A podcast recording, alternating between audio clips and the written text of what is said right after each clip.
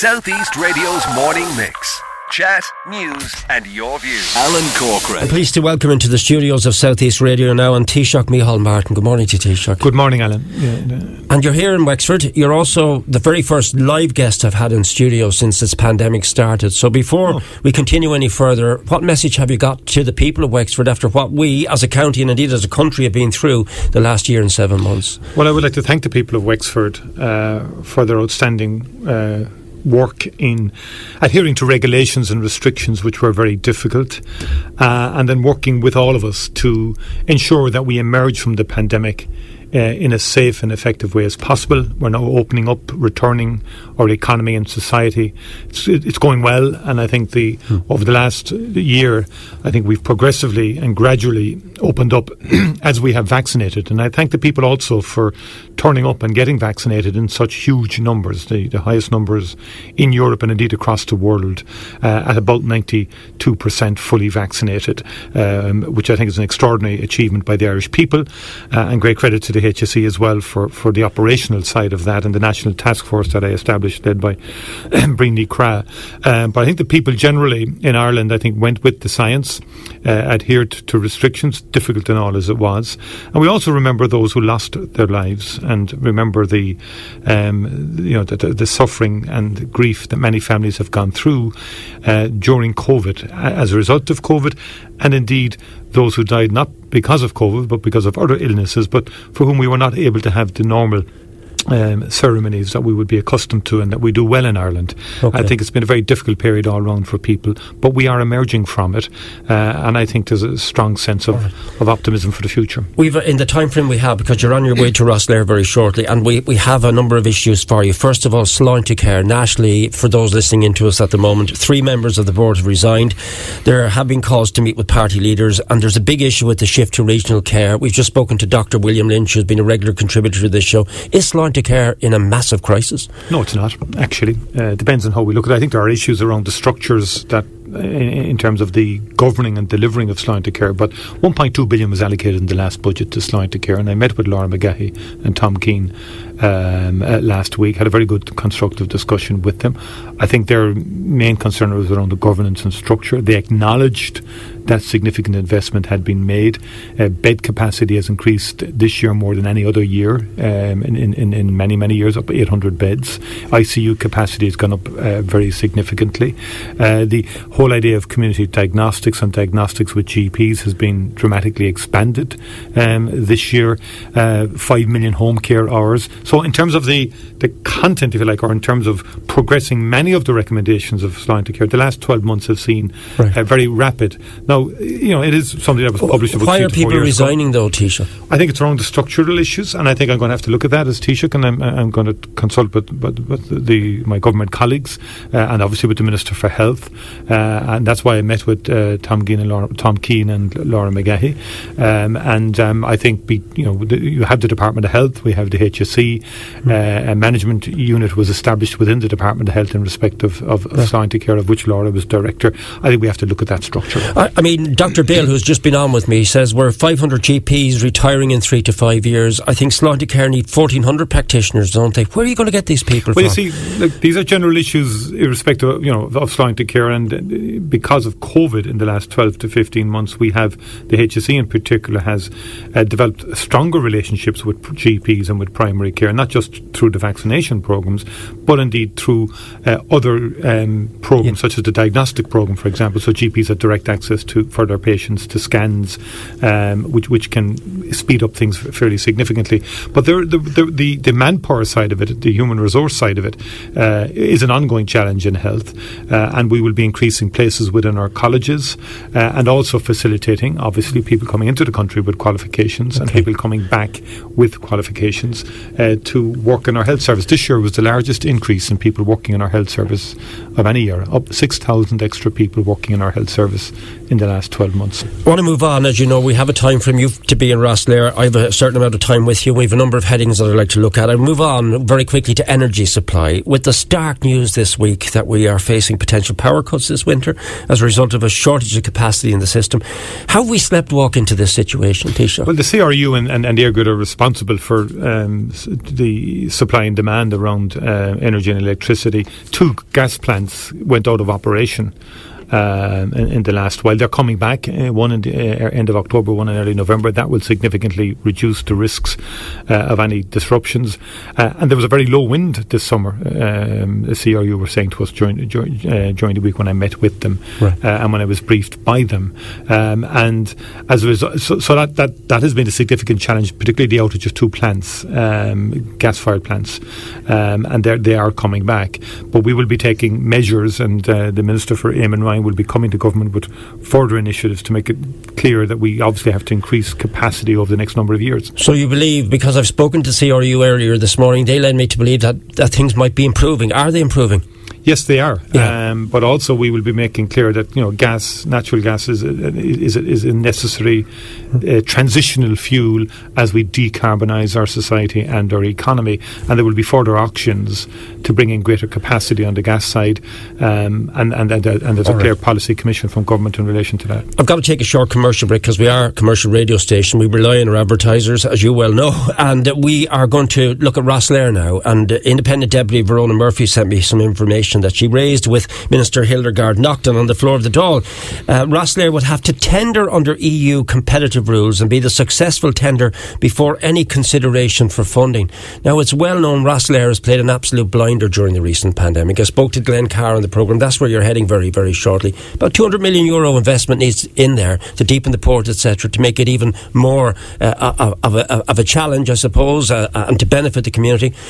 What do you make of that? This whole idea of being the successful tender before they can, it can be considered for any funding. No, you have to look for anything. One has to tender in, in terms of any public procurement.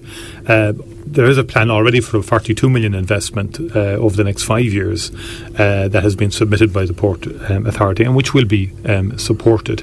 Um, already there's been significant investment that's gone into Rosslare Port, Kilrane in particular facility for as a result of Brexit. Yeah. It's an ill wind that blows some good, I suppose, and Brexit has Speaking led, of wind, yeah. has led, well, there you are, has led to, a, a, if I may say so, a mini boom at Rosslare, mm. an extraordinary increase in EU Ireland traffic through Rosslare. Has captured 50% mm. of the dramatic increase in EU uh, Ireland uh, traffic in, and I think that's going to continue to grow.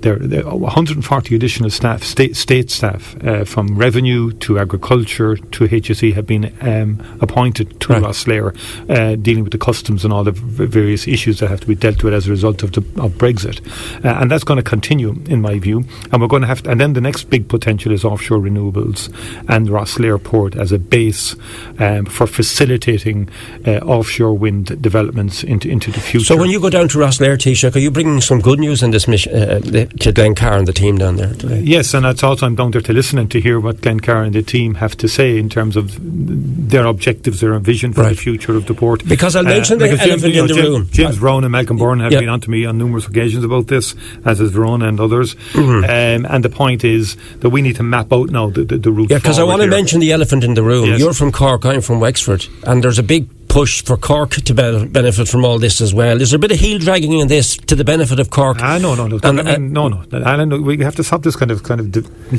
polarisation. No, I'm not, Cork the pop, I'm not stirring the pot. No, I mean genuinely. But, yeah. I look at the figures here. Like Rosslare is the fourth, fourth largest port, second largest road uh, traffic port.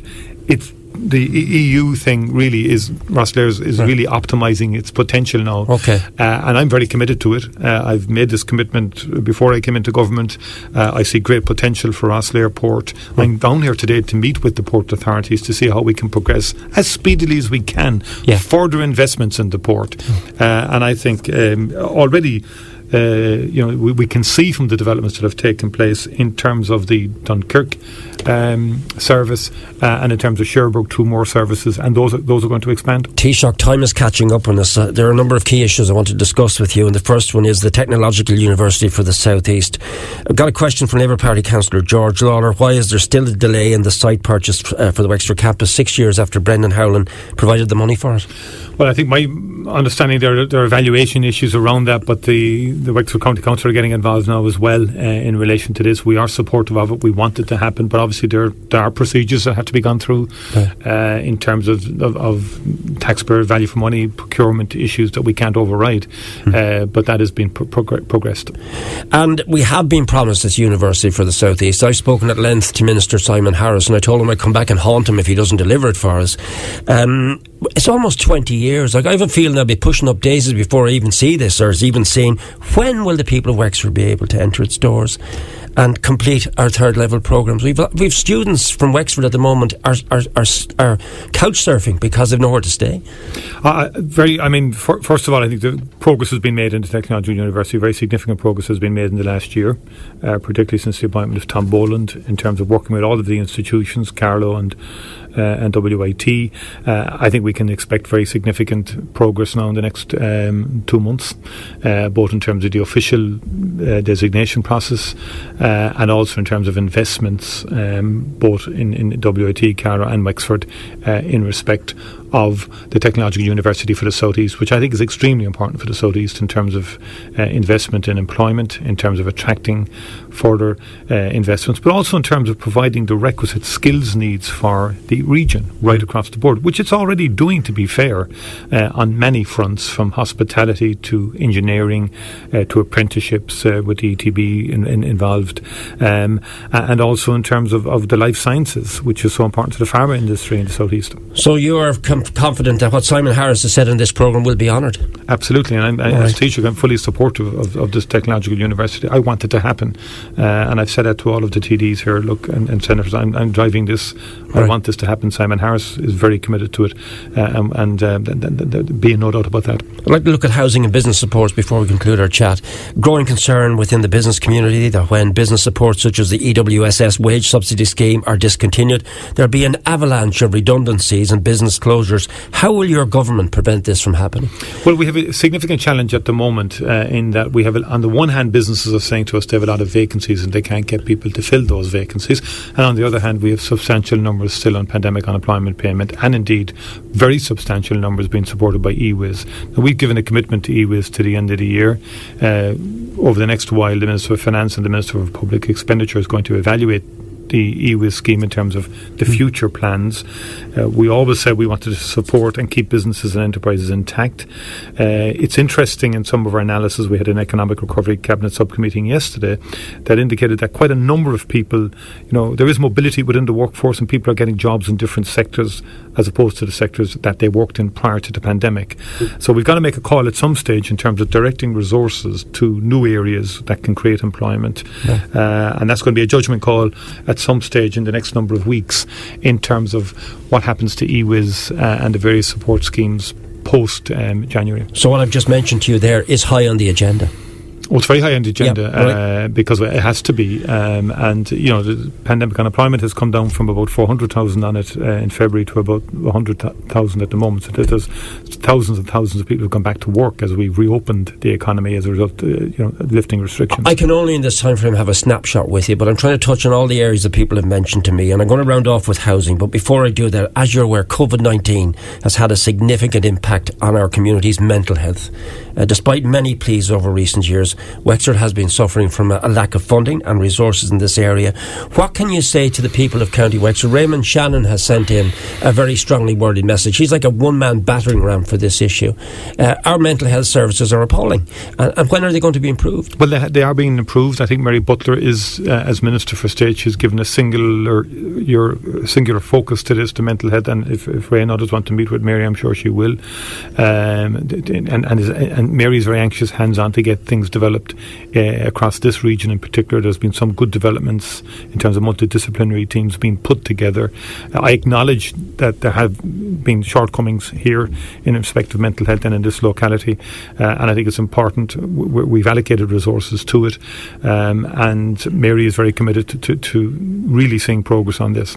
Right. I remember all these things you've said to me. I remember sitting opposite you at the National Ploughing Championship and 200 people gathered around. You've given a lot of assurances here this morning. Hopefully, you'll be able to honour them. Do you think you can? Yes, I do. Uh, and I'll be back again. And uh, I've no doubt I'll be in front of you again in, in, in, terms of dealing with these issues, which is. And hopefully, uh, the Technological University will be in existence and I won't be pushing up daisies. You, you won't be pushing up daisies, right. before that. I can tell you that. Right. The Housing for All strategy. I have to round off our conversation on this one. It's attracting significant criticism for its focus on supply issues rather than affordability, for not being radical enough, for its reliance on the private market, for a huge number of its houses, and on a related matter, the call to have the central bank relax their mortgage rules. It's my final question for you. The Housing for All action plan. I know with the 3.25 billion you've now defined for MICA, isn't it? MICA? Yep. You well, sorry, but that, that figure hasn't that, that, that figure hasn't been confirmed. But in terms of housing for all over, overall, it's four billion per annum mm-hmm. uh, we've allocated to housing for all. It's an unprecedented level of state intervention, both in social housing and in affordable housing, um, through the uh, reformed service sites initiative fund, through the shared equity, through the um, work with the local authorities in terms of, of, of, of developing sites to create affordable housing uh, for young people. Uh, the issue now is delivery. Mm-hmm. The funding has been been allocated for the next uh, five years, ten years in terms of housing for all. Uh, over 300,000 houses to be built. We want to get to an average of 33 to 35,000. Can you do annum. it? We can. I think actually, the, since we lifted restrictions, the pandemic hit us last year for about three months with the lockdown, and likewise this year for house building. But since we've lifted restrictions, there's been a significant bounce back in construction, and they're working flat out now to get units. And we might do better than we might have thought we would have, notwithstanding the pandemic this year. And I think then with that that gives us a pipeline uh, for 2022 and 2023. Uh, and there's a whole range of proposals there that cover both supply, uh, state intervention, that we do need a private sector to build houses, skills, we do need more people, apprenticeships, um, and, and, and, people yeah. who are skilled in construction to come back into the country to build these houses, um, and also uh, in, in, in, terms of innovation and, and, and, and, fa- um, a kind of more timely way of getting houses built. Time has cut off on his t-shirt. Thank you for joining me in studio. As I said, you're the first live guest we've had in the programme. That concludes today's edition of the Morning Mix. Our production team, Siobhan and uh, Aidan. Um, I'm on two weeks annual leave now, so back to the hurling field for me, and I know know you're fond of the GAA yourself, and I'll be back with you in a fortnight's time. Thank you, Taoiseach. Well, we're in the middle of the county championship on the football side, so we're best look to you on the hurling fields. Bring uh, good, bring good news to Rosslare. That's the most important thing. Get that. Thank you very much indeed, Alan. Southeast Radio's morning mix.